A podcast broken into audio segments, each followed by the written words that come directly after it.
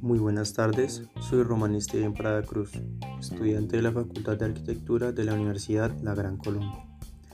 Con ustedes daré a continuación un resumen general de la película Troya, la versión del 2004, donde analizaré y buscaré algunas conclusiones sobre esta.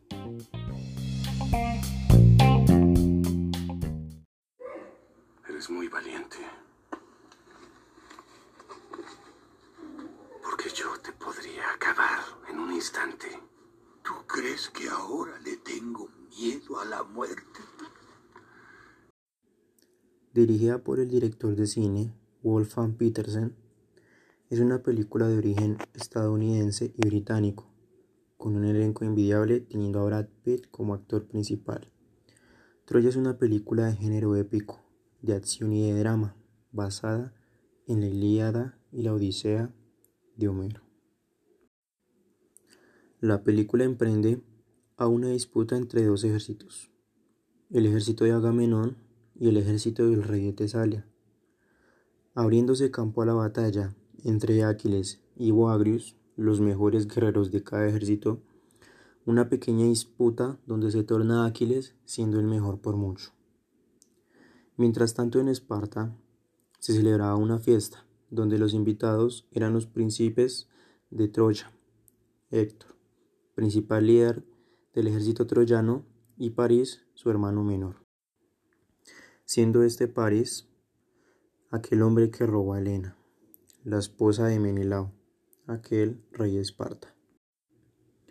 Menelao, aquel hombre con ira, decide emprender un viaje a Troya para además de tomar a la esposa, decide aliarse con Agamenón para tomar a Troya por la fuerza. Para ello, pide a Néstor convencer a Aquiles a pelear. Junto con su primo, Patroclo, deciden aceptar la propuesta y emprender un viaje, junto con un millar de barcos. Aquiles con los mirmidones, su pequeño ejército, logra atacar primero y se hace con la playa, saqueando el templo de Apolo, donde Aquiles da su encuentro con Héctor, y éste lo deja vivir. Después de aquel acontecimiento, Aquiles conoce a Briseida, resulta ser una esclava troyana, pero entre una disputa entre Aquiles y Agamenón, resulta en el no querer pelear más de Aquiles, es decir, decide abandonar las luchas. Al día siguiente, Paris se enfrenta a Menelao. Se enfrentan a muerte por Helena, donde, en aquella batalla, París, a punto de morir a manos de Menelao, es salvado por su hermano, Héctor, y este asesina a Menelao y se irrumpe en una batalla entre ambos ejércitos para poder entrar y gobernar a Troya. En aquella disputa, Troya resultó ser un mejor ejército y logra derrotar al ejército de Agamenón. Esta a su vez debe decidir disculparse con Aquiles, pues Aquiles, como todos sabemos, es un hombre de una pieza clave y este a su mismo tiempo se enamora de Briseida como ella de él. Al día siguiente, los troyanos deciden irrumpir al ejército griego, pues éste estaba debilitado y gracias a ello logran debilitarlo aún más, pues jugando con fuego y armas super pesadas de bronce. Los mimidores resultan ser el ejército que da la cara, y Patroclo, primo de Aquiles, se hace pasar por este, y resulta ser asesinado por Héctor. Aquiles al darse cuenta, resulta vengarse, yendo solo hasta la muralla y enfrentándose a Aquiles, donde fue un justo combate, pero Aquiles siempre mostró ser el mejor, y en pie de lucha asesinó a Héctor y llevando su cuerpo hasta su aldea.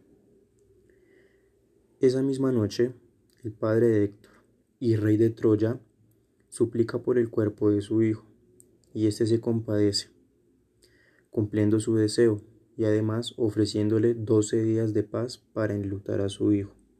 Y asimismo, este rey se lleva a Briseida.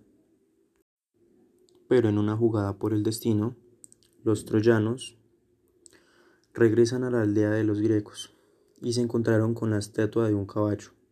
Esto resultante de los doce días después de aquel acontecimiento entre Héctor y Aquiles. Esta resulta ser la trampa de los griegos, donde logran entrar escondidos y derribar el pueblo troyano a través de un caballo de madera.